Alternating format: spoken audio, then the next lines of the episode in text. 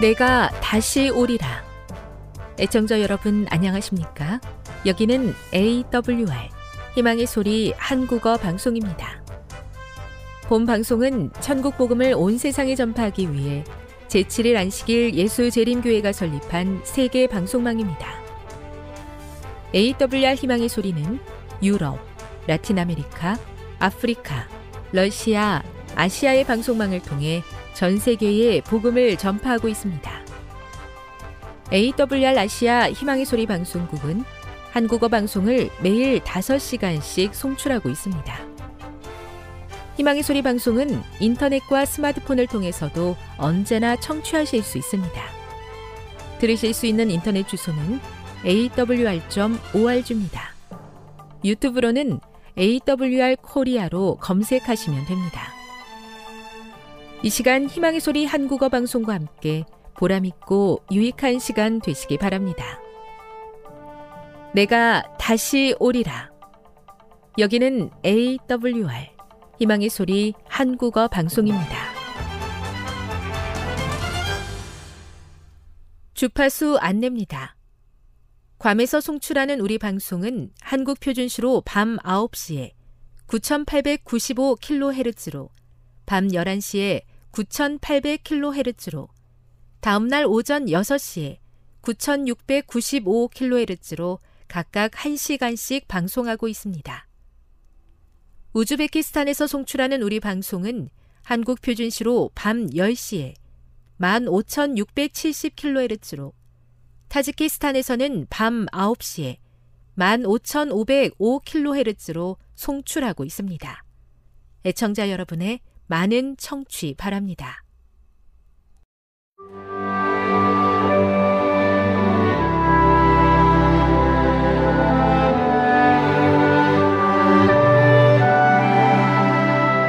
읽어주는 교과 넷째 날 10월 12일 수요일 죽은 자들은 아무것도 모르며 욥기 3장 11에서 13절, 시편 115편 17절, 시편 146편 4절, 그리고 전도서 9장 5절 10절을 읽어보라. 이 성경 구절들을 통해 죽은 자의 상태에 관하여 무엇을 배울 수 있는가? 어떤 성경 주석가들은 이 구절들이 문학적 표현일 뿐 죽은 자의 상태를 정의하는 것이 아니라고 주장한다. 때로 시가 모호하며 쉽게 오해될 수 있는 것이 사실이지만 이 성경절들은 절대 그렇지 않다. 여기서 사용된 언어는 매우 분명하며 사용된 개념들 또한 이 주제에 관한 구약의 전반적인 가르침들과 완전한 조화를 이룬다. 첫째, 욥기 3장에서 욥은 자신에게 닥친 모든 고통으로 인해 자신의 출생을 한탄한다. 극심한 고난의 때 이런 생각을 해보지 않은 사람이 어디 있겠는가. 그는 만일 그가 출생의 때에 죽었다면 평안히 누워서 자고 쉬었을 것이라고 이야기한다. 시편 115편은 죽은 자들이 내려가게 될 적막한 곳을 설명한다. 죽은 자들은 여호와를 찬양하지 못하기 때문에 그곳은 적막한 곳이다. 이 말씀은 믿음 안에서 죽은 자들이 하나님을 예배하며 하늘에 있다고 이야기하는 것으로는 들리지 않는다. 시편 146편에 의하면 죽음과 함께 개인의 지적 활동도 멈춘다. 그의 호흡이 끊어지면 흙으로 돌아가서 그날에 그의 생각이 소멸하리로다. 이 구절은 죽음 이후 어떤 일이 일어나는지 완벽하게 보여준다. 전도서 9장은 죽은 자들은 아무것도 모르며 무덤 속에는 일도 없고 계획도 없고 지식도 없고 지혜도 없다고 덧붙인다. 이 말씀들은 죽은 자들에게 아무런 의식이 없다는 성경의 가르침을 확인해 준다. 죽은 자의 무의식 상태에 관한 성경적 가르침은 그리스도인들 가운데 어떤 혼란도 초래하지 말아야 한다. 첫째, 구원받지 못한 채로 죽은 자들을 기다리고 있는 영원히 불타는 지옥이나 잠시 머무르는 연옥은 없다.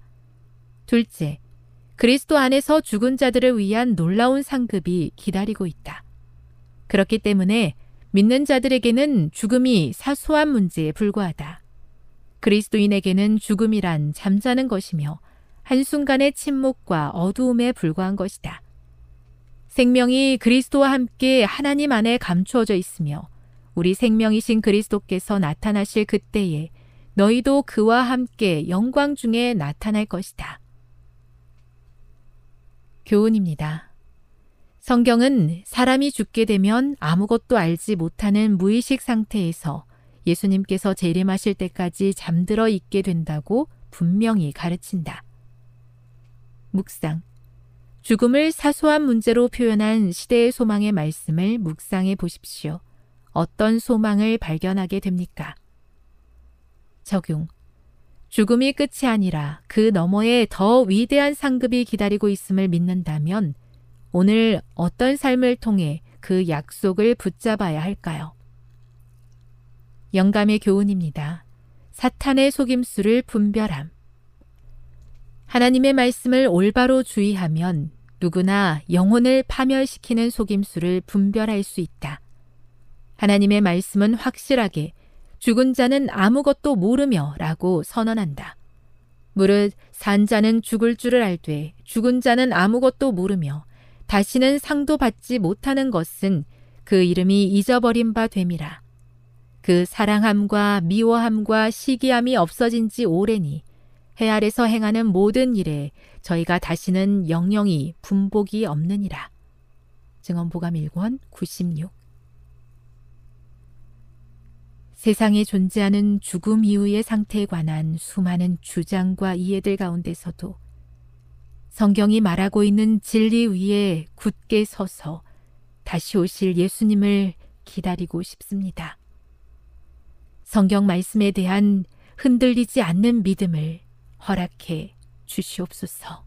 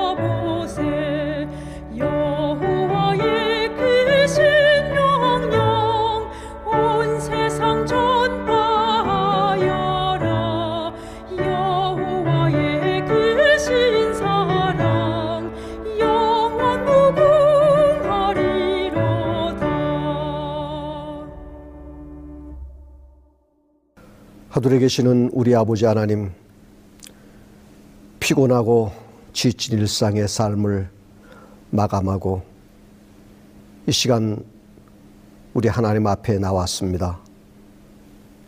이 시간 우리에게 참된 쉼과 위로와 평안을 허락해 주시고 이 예배를 통해서 하나님께서 주시는 풍성한 은혜 가운데 잠기는 거룩한 시간이 되게 해 주시옵소서. 예수님의 이름으로 기도하옵나이다. 아멘. 하나님의 말씀 이사야서 49장 14절로 17절입니다. 오직 시온이 이르기를 여호와께서 나를 버리시며 주께서 나를 잊으셨다 하였거니와 여인이 어찌 그 젖 먹는 자식을 잊겠으며 자기 태에서 난 아들을 긍휼히 여기지 않겠느냐. 그들은 혹시 잊을지라도 나는 너를 잊지 아니할 것이라. 내가 너를 내 손바닥에 새겼고 너의 성벽이 항상 내 앞에 있나니 내 자녀들은 속히 돌아오고 너를 헐며 너를 황폐케 하던 자들은 너를 떠나가리라. 하나님의 손바닥에 새겨진 성도라는 제목으로 함께 은혜를 받고자 합니다. 구약성경 이사야 40장에서 55장까지는 바벨론의 포로로 잡혀가서 어려움을 당하는 이스라엘 백성들을 위로하고 그들이 곧 해방될 것이라는 희망의 메시지를 담고 있습니다. 특별히 이스라엘 백성들은 세 가지의 큰 자부심을 갖고 있었습니다. 첫째는 하나님의 택한 백성, 즉 선민이라는 자부심이 있었습니다. 둘째는 하나님의 말씀인 율법을 갖고 있다는 자부심이 있었습니다. 마지막 세 번째는 하나님께 제사하는 성전을 갖고 있다는 자부심이 있었던 것입니다. 이러한 자부심을 갖고 하나님의 특별한 보호와 섭리 속에 살아가는 백성들은 절대로 망하지 않는다는 믿음이 있었던 이스라엘 백성들에게 바벨론의 침공은 엄청난 충격이었습니다. 나라는 완전히 망해버렸고 백성들은 몹시 곤궁하여 고통스러운 지경에 이르렀으며 죽거나 바벨론의 포로로 잡혀갔습니다. 성전의 거룩한 기명들도 모두 빼앗기고 말았습니다. 부끄러우며 큰 수치였던 것입니다. 바벨론 포로 생활을 하면서 그들에게는 두 가지의 생각들이 교차하고 있었습니다. 포로 생활을 교훈 삼아서 어떻게 하든지 하나님의 율법을 순종하며 살아야 한다는 반성주의가 그 하나입니다. 이러한 반성과 회개의 결과로 철저한 유대주의가 형성되기 시작했습니다. 또 다른 하나는 아직도 하나님을 원망하는 모습입니다. 하나님의 선민이요 율법과 성전을 갖고 있었던 우리가 왜 이런 고난과 어려움을 당하며 살아야 하느냐 하는 것입니다. 오늘 본문인 이사에서 49장에서도 그 원망의 목소리가 비춰지는 것을 볼 수 있습니다. 14절에 보면 오직 시온이 이르기를 여호와께서 나를 버리시며 주께서 나를 잊으셨다 하였거니와 하는 말씀이 있습니다. 시온은 이스라엘 백성들을 가리키는데 그들은 여호와께서 우리를 버리셨고 우리를 잊으셨다는 절망과 불만을 드러내고 있는 것입니다. 자기들의 잘못을 깨닫지 못하고 오히려 원망하고 불평하는 모습은 하나님의 택한 백성으로서 결코 아름다운 모습이 아닙니다. 어떤 이유가 되었든 하나님이 나를 버리셨다거나 나를 잊었다고 생각하는 것 또한 올바른 태도가 아닌 것입니다. 하나님은 나를 버리지 않으시고 나를 잊지 않으십니다. 바벨론에서 포로 생활을 하고 있었던 유다 백성들이 하나님이 우리를 잊으신 것이 분명하군. 우리를 잊지 않으셨다면 어떻게 나라가 멸망당할 수 있을까? 그렇게 생각했을 때에도 하나님은 결코 이스라엘을 잊으시고다 버리시지 않으셨습니다. 실물교훈 173페이지 이렇게 기록합니다. 우리가 알지 못함으로 인하여 실족하는 일이 있을지라도 그리스도께서는 우리를 버리지 않으신다. 다시 시대 소망 483페이지입니다. 구주께서는 당신께서 위하여 죽으신 사람은 단 한 사람도 결단코 버리지 않으실 것이다. 당신의 추종자들이 당신을 떠나기로 결정하지 않는 한 그분은 그들을 꼭 붙잡으실 것이다. 요셉이 형들에 의해 애굽의 노예로 팔려갔을 때 하나님이 나를 버리셨구나. 그렇게 생각할 수 있었을 것입니다. 그러나 하나님은 결코 요셉을 버리신 것이 아니라 그가 후에 깨달은 대로 자기 가족을 구원하기 위하여 하나님의 섭리로 먼저 애굽에 보내신 것입니다. 사랑하는 성도 여러분, 하나님은 자녀된 우리를 결코 잊으시거나 버리시지 않으시는 하나님이심을 믿으시기 바랍니다. 신앙생활을 하다 보면 때때로 이스라엘 백성들과 같이 하나님이 나를 버리셨어. 하나님이 나를 잊으신 것이 틀림없어. 라고 생각할 때가 있습니다. 시편 10편 1절에도 여호와여 어찌하여 멀리 서시며 어찌하여 환란 때에 숨으시나이까?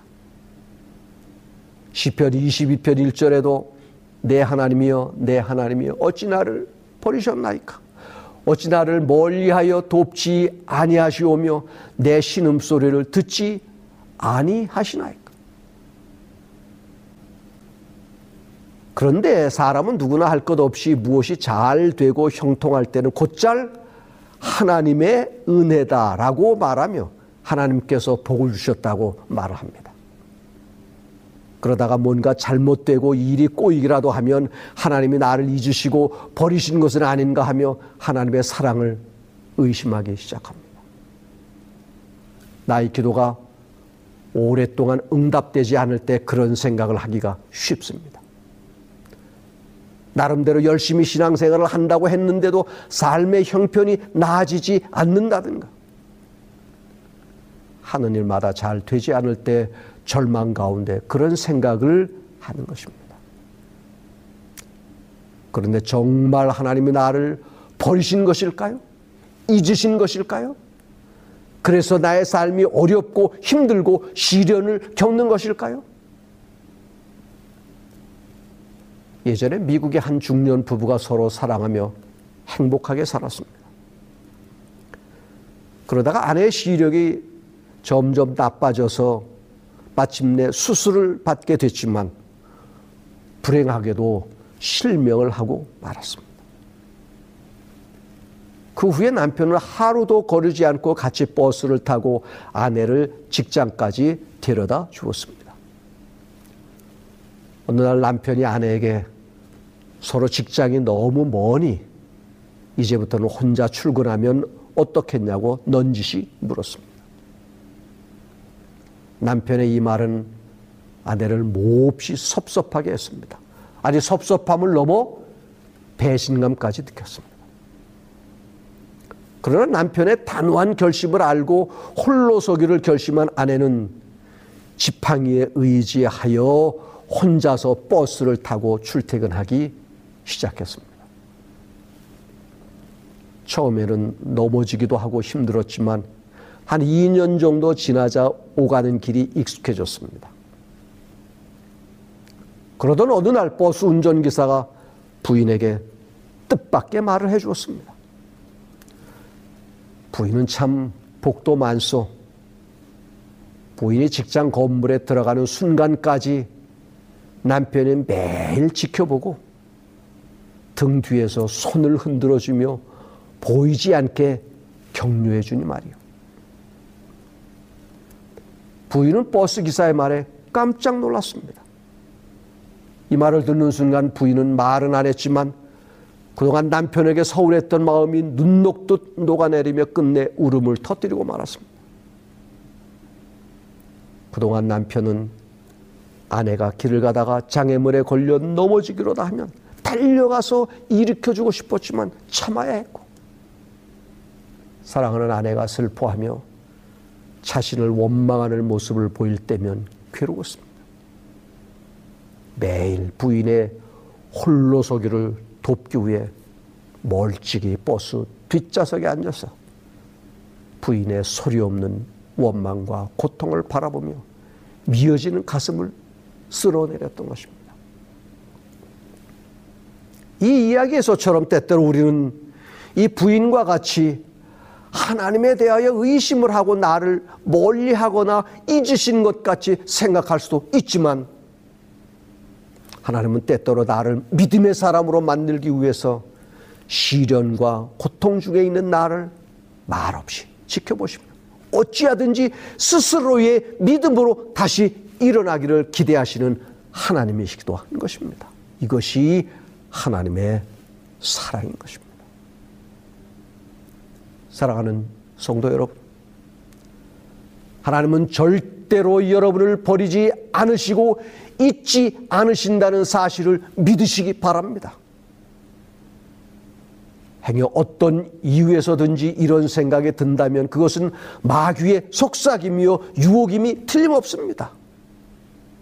그것은 하나님의 사랑을 잘 알지 못하는 부족한 나의 생각이기에 그런 생각을 떨쳐버리시기를 바랍니다. 교회 보내는 권면 48페이지엔 이렇게 기록합니다. 예수께 와서 안식과 평안을 얻으라. 사단은 그대가 속절없는 상태이므로 축복을 받을 수 없다고 암시한다.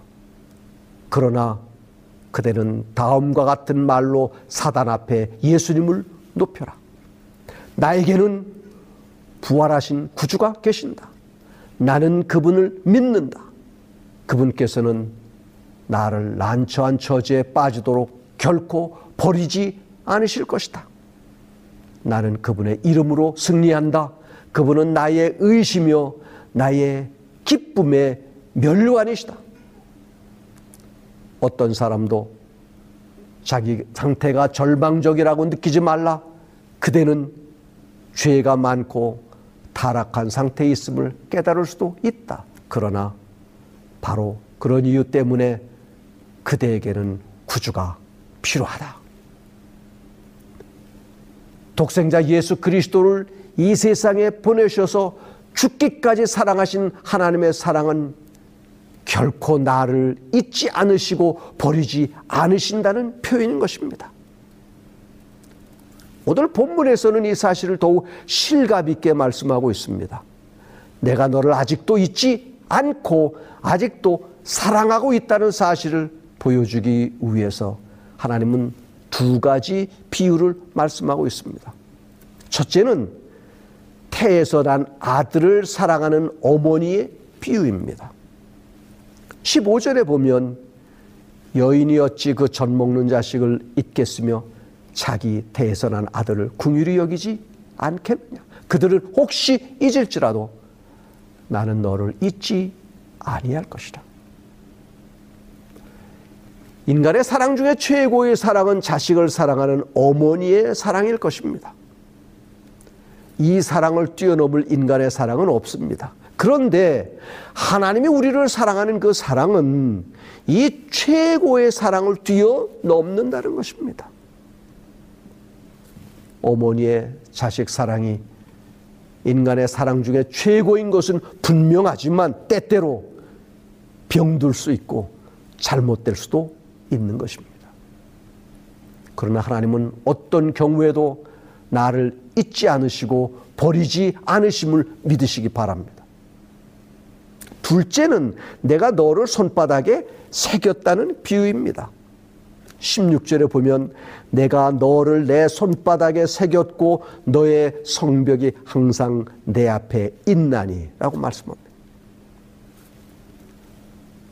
메모지는 없고 급하게 적어야 하는 순간에 제일 확실한 방법은 손바닥에 적는 것입니다. 전화번호를 적든지 아니면 간단한 메모를 할 때 제일 쉽고 편하고 안전한 방법은 손바닥에 적는 것이었습니다. 볼펜으로 손바닥에 적으면 잘 지워지지도 않고 나중에 손바닥을 퍼보면 쉽게 찾을 수도 있는 것입니다. 오늘 본문의 말씀이 이와 비슷한 내용입니다. 그러나 오늘 본문을 잘 살펴보면 이런 일반적인 생각보다 더 귀한 사실을 발견할 수 있습니다. 먼저는 하나님이 우리를 손바닥에 쓰셨다가 아니라 하나님의 손바닥에 새겼다고 말씀하고 있습니다. 두 번째는 하나님의 손바닥에 나의 이름을 썼다가 아니라 너를 새겼다는 것입니다. 이 말씀 우리가 이해하기 쉬운 인간적인 표현으로 하나님의 사랑을 말씀하고 있는 것입니다. 이 말씀의 첫 번째 의미는 너는 나에게 가장 소중한 존재라는 사실을 보여주는 말씀입니다.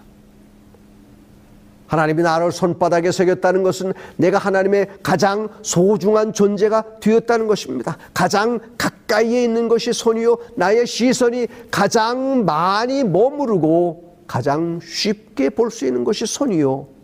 나하고 도저히 떨어질 수 없는 것이 손인 것입니다.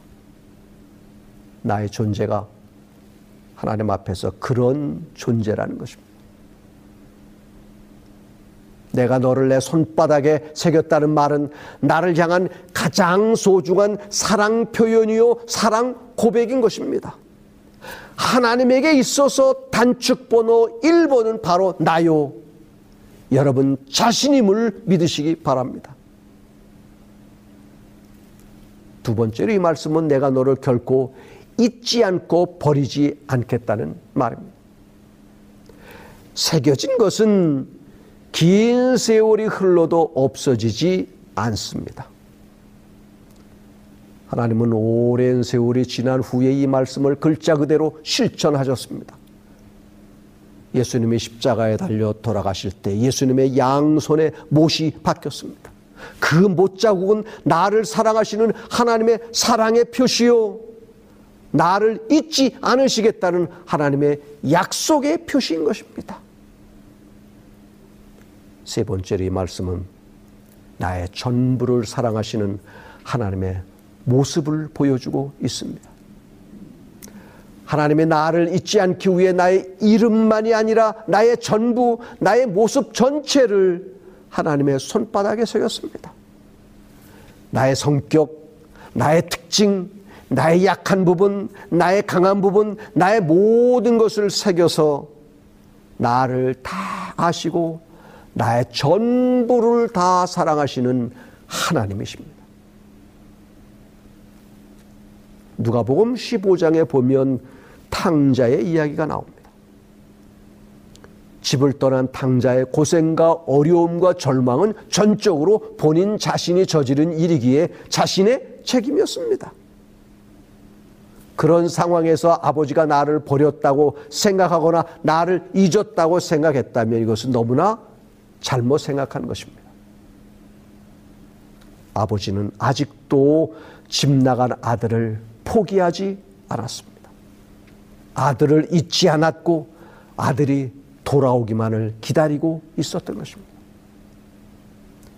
전적으로 잘못한 아들이었지만 여전히 잊지 않고 버리지 않고 돌아오기만을 기다리고 있었던 것입니다. 이것이 아버지의 사랑인 것입니다. 여기서 우리가 깨닫는 메시지가 있습니다. 아무리 어렵고 힘든 고통스러운 일들에 당면에 있다 할지라도 원망하거나 희망을 버려서는 안 된다는 것입니다. 이스라엘 백성들은 하나님의 구원과 회복의 약속이 있음에도 불구하고 현실이 너무 어렵기 때문에 부정적이고 절망적인 말을 했습니다. 그러나 하나님은 절대로 하나님의 백성을 잊으시는 경우가 없습니다. 이 사실을 꼭 기억하고 현실의 어떤 고통과 어떤 슬픔과 어떠한 아픔 앞에서도 좌절하거나 희망을 포기하지 않기를 간절히 바랍니다. 사람들은 혹시 세월이 흐르면 나를 기억하지 못하고 잊을 수도 있습니다. 하지만 하나님은 나를 잊지 않으십니다. 하나님을 믿지 못하고 의심하며 부정적인 생각과 말을 한다면 나의 미래는 닫히고 희망은 사라지게 될 것입니다. 그러나 끝까지 하나님을 붙잡고 믿음으로 나아가면 절망이 희망으로 고통이 기쁨으로 죽음이 생명으로 바뀌는 것입니다. 하나님은 나를 결코 잊지 않으시고 버리지 않으심을 믿으시기 바랍니다. 하나님에게 있어서 나는 가장 소중하고 아끼는 존재요. 그러기에 최고의 가치를 부여한 존재라는 사실 또한 잊지 않으시기를 바랍니다. 하나님은 결코 나를 버리지도 잊지도 않으십니다. 나를 가장 사랑하시는 분이 하나님이심을 언제나 기억하며 희망을 갖고 믿음으로 날마다 승리하며 살아가시기를 바랍니다. 자서전 266페이지엔 이렇게 기록합니다. 주님께서는 우리의 약점을 아시고 우리가 얼마나 믿음과 용기가 부족한지를 아시지만 우리를 버리지 않으신다. 다시 치료봉사 488페이지 그분께서는 우리를 단 한순간도 잊어버리지 않으신다. 여기 용기와 희망을 주시는 하나님의 말씀을 소개하고 말씀을 마치겠습니다. 시편 121편 3절로 6절 바른 성경입니다. 여호와께서 너의 발을 미끄러지지 않게 하시며 너를 지키시는 분은 졸지도 아니하실 것이다. 이스라엘을 지키시는 분은 졸지도 아니하고 주무시지도 아니하신다. 여호와는 너를 지키시는 분이시니 여호와께서 내 오른쪽에서 내 그늘이 되시고 낮에 해가 너를 해하지 못하며 밤의 달도 너를 상하게 못할 것이다.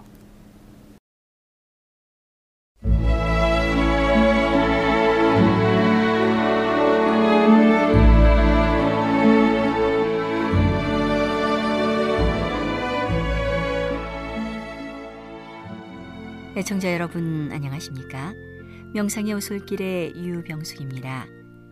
이 시간은 교회를 사랑하시고 돌보시는 하나님의 놀라운 능력의 말씀이 담긴 엘렌지 화이처 교회 증언 1권을 함께 명상해 보겠습니다.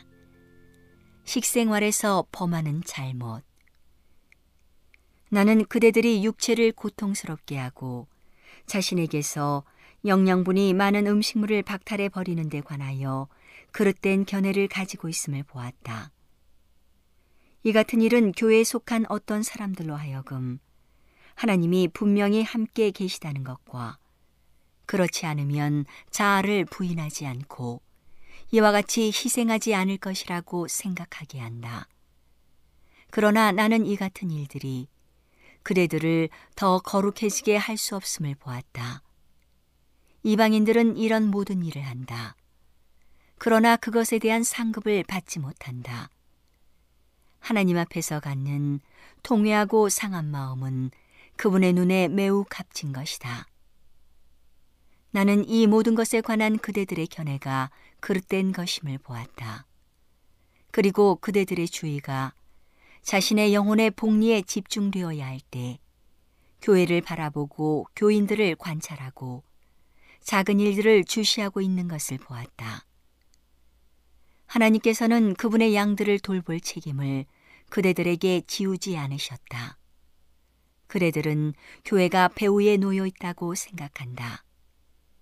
왜냐하면 교인들이 그대들처럼 볼 수 없고 그대들이 따라야 할 것으로 생각하는 바와 동일하게 엄격한 길을 따르지 않기 때문이다. 나는 그대들이 자신의 의무와 다른 사람들의 의무에 관하여 기만당하고 있음을 보았다. 어떤 사람들은 식생활에 관하여 극단으로 치우쳤다. 그들은 엄격한 길을 택하고 너무도 빈약한 생활을 했기 때문에 건강에 손해를 보고 질병은 신체 조직에서 힘을 얻고 하나님의 성전은 약해졌다. 나는 뉴욕주 로체스터에서 겪은 우리의 경험을 뒤돌아보았다. 나는 우리가 그곳에 살 때 마땅히 섭취해야 할 영양분이 있는 음식을 먹지 않았으므로 질병이 우리를 거의 무덤으로 이끌어 간 것을 보았다. 나는 하나님께서 사랑하는 자들에게 잠을 주시는 것처럼 적합한 음식물을 주셔서 힘을 돋우어 주고자 하심을 보았다. 우리가 가진 동기는 순결했다. 그것은 출판 사업을 유지하기 위하여 돈을 저축하는 것이었다. 우리는 가난했다. 나는 그 당시에 교회 안에 결함이 있는 것을 보았다. 재물을 가지고 있는 사람들은 탐심이 많고 이기적이었다. 그 사람들이 그들의 몫을 담당했을 것 같으면 우리에게 지워졌던 짐은 가벼웠을 것이다. 그러나 어떤 사람들이 그들의 몫을 담당하지 않았기 때문에 우리는 짐을 지고 다른 사람들은 안락해졌다. 나는 하나님께서 어떤 사람에게 그처럼 엄격한 절약을 함으로 하나님의 전을 약하게 하거나 손해가 되게 하는 길을 택하도록 요구하지 않으신다는 것을 보았다. 그분의 말씀에는 교회를 겸비케 하고 그들의 심령을 아프게 하는 의무와 요구가 있다. 그러나 겸손해지기 위하여 십자가를 만들고 육체를 고통스럽게 하는 의무를 만들 필요는 없다. 이 모든 것은 하나님의 말씀이 없는 사상이다. 환란의 때가 우리 앞에 다가왔다. 그러므로 하나님의 백성들이 자아를 부인하고 단순히 생명을 유지하기에 충분할 만큼만 먹을 엄격한 필요가 요망될 것이다. 그러나 하나님께서는 그때를 위하여 우리에게 필요한 것을 준비하실 것이다. 그 무서운 시간에 우리의 궁핍으로 하나님께서는 그의 백성들을 강화시키고 능력을 나누어 주시고 그의 백성들을 부양시킬 기회를 가지실 것이다. 그러나 오늘날 하나님께서는 그들의 손으로 선한 일을 하고 그분께서 번영하게 해주신 대로 저축해 두었다가 진리의 사업을 유지하는데 그들의 몫을 다하기를 요망하신다. 이것은 특별히 다른 사람들에게 생명과 구원의 길을 전해주기 위하여 그들의 시간을 바치고 말씀과 교리를 가지고 활동하도록 부름을 받지 않은 모든 사람에게 위탁된 의무이다. 손으로 일하는 사람들은 그들의 일을 수행하기 위한 힘을 길러야 한다. 그리고 말씀과 교리를 가지고 일하는 사람들 역시 힘을 길러야 한다. 왜냐하면 사탄과 그의 악한 사자들이 그들의 힘을 없애버리기 위하여 그들을 대항하여 싸우고 있기 때문이다. 그들은 할 수 있는 대로 피곤한 노동에서 떠나 몸과 마음의 휴식을 찾아야 하고 힘을 강하게 해줄 영양분이 많고 건강에 좋은 음식을 먹어야 한다. 그들이 가지고 있는 힘을 다 발휘해야 하기 때문이다. 나는 하나님의 백성들 중 어떤 사람들이 조금이라도 스스로 환란의 때를 만드는 것이 하나님께 영광이 되지 않는 일임을 보았다. 하나님의 백성들 앞에는 환란의 때가 임박해 있다. 그러나 그분께서 그 무서운 투쟁을 위하여 그들을 준비시켜 주실 것이다. 나는 돼지고기에 관한 그대들의 견해를 그대들만이 간직하고 있으면 그 견해가 손해가 되지 않을 것이라는 사실을 보았다. 그러나 그대들의 판단과 의견으로 이 문제를 하나의 시험거리로 만들고 그대들의 행동이 이 문제에 관한 그대들의 믿음을 분명히 나타내었다. 만일 하나님께서 당신의 백성들에게 돼지고기를 먹지 못하도록 요구하신다면 그분께서는 이 문제에 관하여 그들에게 깨닫게 해 주실 것이다. 그분은 마치 사업의 책임을 맡긴 사람들에게 의무를 알려주시는 것처럼 당신의 정직한 백성들에게 그들의 의무를 즐겨 알려주시고자 하신다. 돼지고기를 먹지 않는 것이 교회의 의무일 것 같으면 하나님께서는 두 사람이나 세 사람 이상에게 그 사실을 깨닫게 해 주실 것이다. 오늘은 하나님의 놀라운 능력의 말씀이 담긴 엘렌지 화이처 교회 증언 1권을 함께 명상해 보았습니다. 명상의 오솔길이었습니다.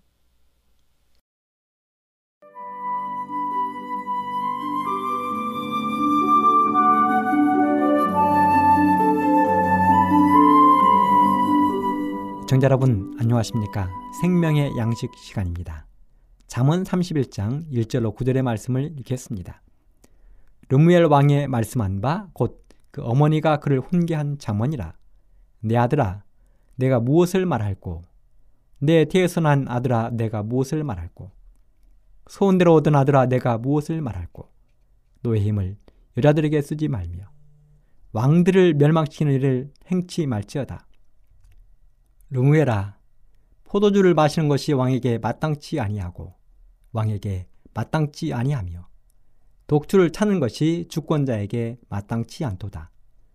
술을 마시다가 법을 잊어버리고 모든 간곤한 백성에게 공의를 굽게 할까 두려우니라. 독주는 죽게 된 자에게, 포도주는 마음에 근심하는 자에게 줄지어다. 그는 마시고 빈곤한 것을 잊어버리겠고 다시 그 고통을 기억지 아니하리라. 너는 벙어리와 고독한 자의 송사를 위하여 입을 열지니라. 너는 입을 열어 공의로 재판하며 간곤한 자와 궁핍한 자를 신원할지니라. 저는 지난 두 번의 시간에 걸쳐 르무엘 왕의 어머니가 아들에게 교훈하고 있는 교훈에 대해 말씀을 드렸습니다. 오늘은 그 세 번째 시간으로 르무엘 왕의 어머니가 왕이 된 아들에게 교훈하고 있는 지도자 곧 왕으로서의 아들에게 이야기하는 지도자에게 필요한 자문에 대해 살펴보려고 합니다. 그 교훈이 우리가 조금 전에 읽은 잠언 31장 1절로 9절에 나와 있습니다.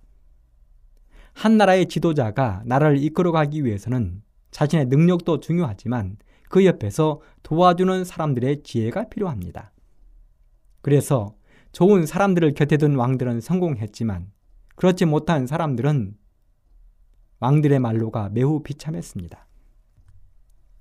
우리는 그러한 예를 성경이나 역사에서 너무도 쉽게 찾아볼 수 있습니다. 대표적인 왕들이 있다면 애굽의 바로 왕이나 바벨론의 느부갓네살 왕이라 할 수 있을 것입니다. 만일 바로 왕의 곁에 요셉이 없었다면 바로 왕이 그 엄청난 7년의 풍년과 7년의 흉년을 감당해낼 수 있었을까요? 감히 상상도 할 수 없습니다.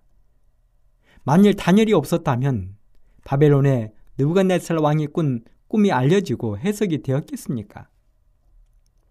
그런데 생각해 보면 요셉이나 다니엘을 총리 대신에 임명한 왕들도 대단한 사람들입니다. 생각해 보십시오. 요셉은 당시 왕의 감옥에 있던 죄수였습니다.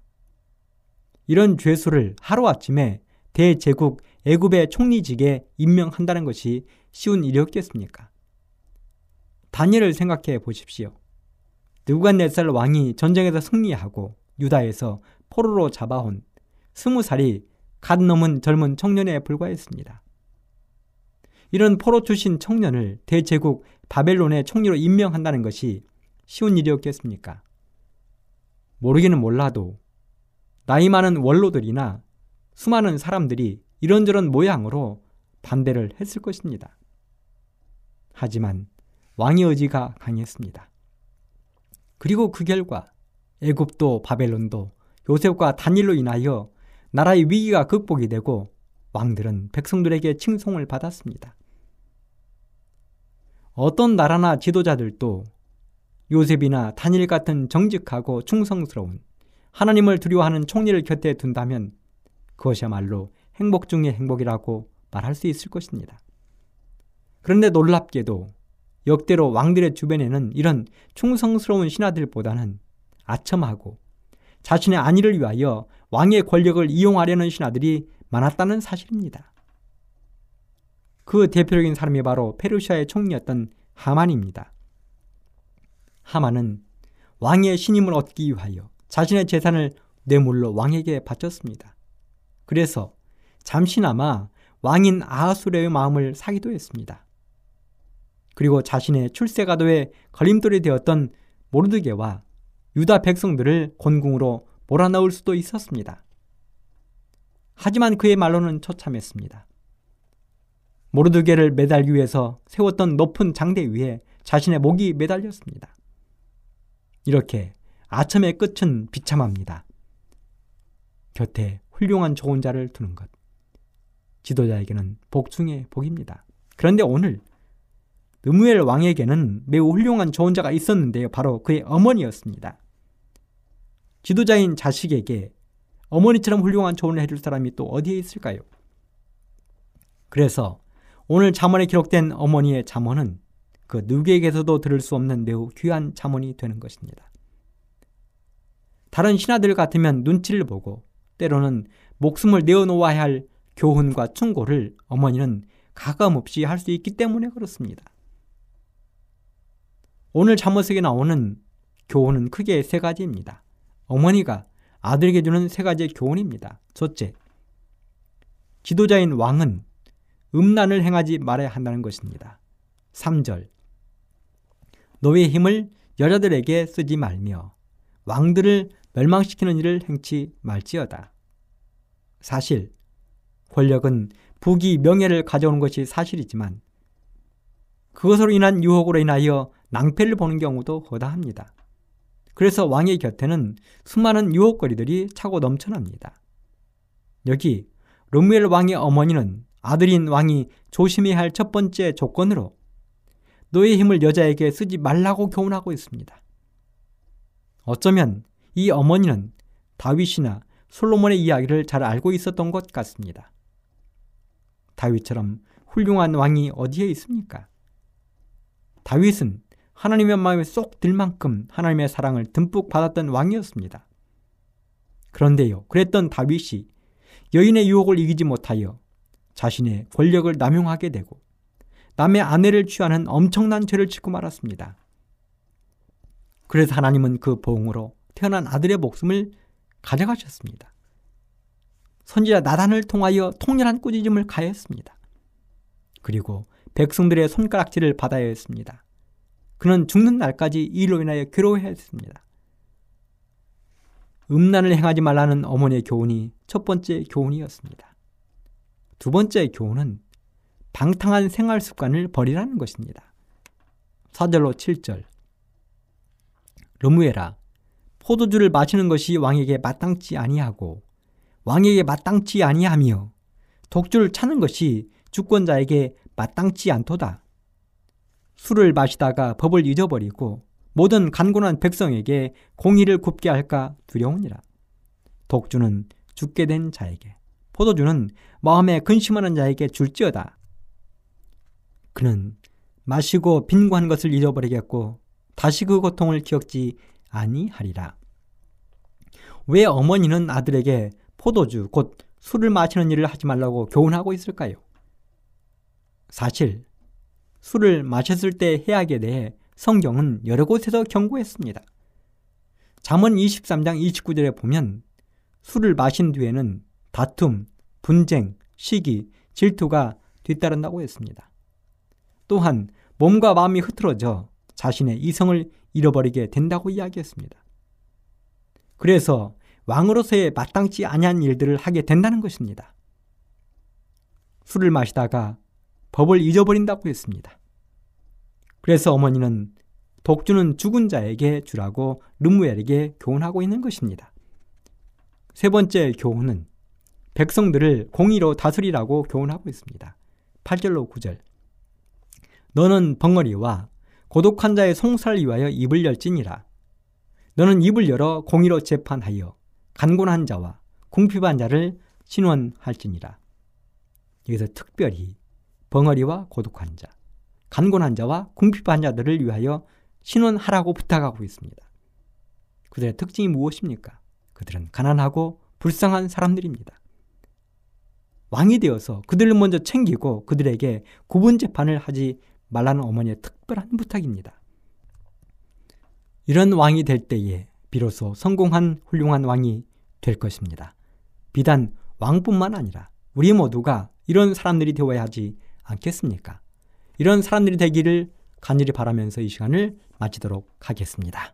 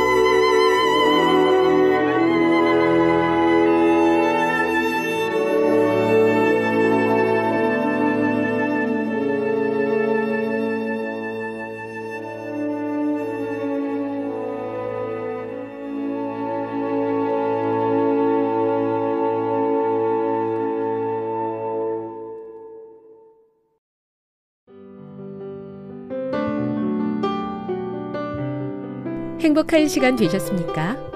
지금까지 여러분께서는 AWR 희망의 소리 한국어 방송을 청취하셨습니다. 방송을 청취하시고 문의를 원하시는 분은 우편번호 02461 대한민국 서울시 동대문구 이문로 1길 11 희망의 소리 방송부 앞으로 편지나 엽서를 보내주시거나 지역번호 02-3299-5296에서 8번으로 전화 주시기 바랍니다. 지금까지 함께 해주신 애청자 여러분들께 감사드립니다. 애청자 여러분, 다음 이 시간까지 하나님 안에서 늘 평안하십시오. 감사합니다. 내가 다시 오리라. 여기는 AWR 희망의 소리 한국어 방송입니다.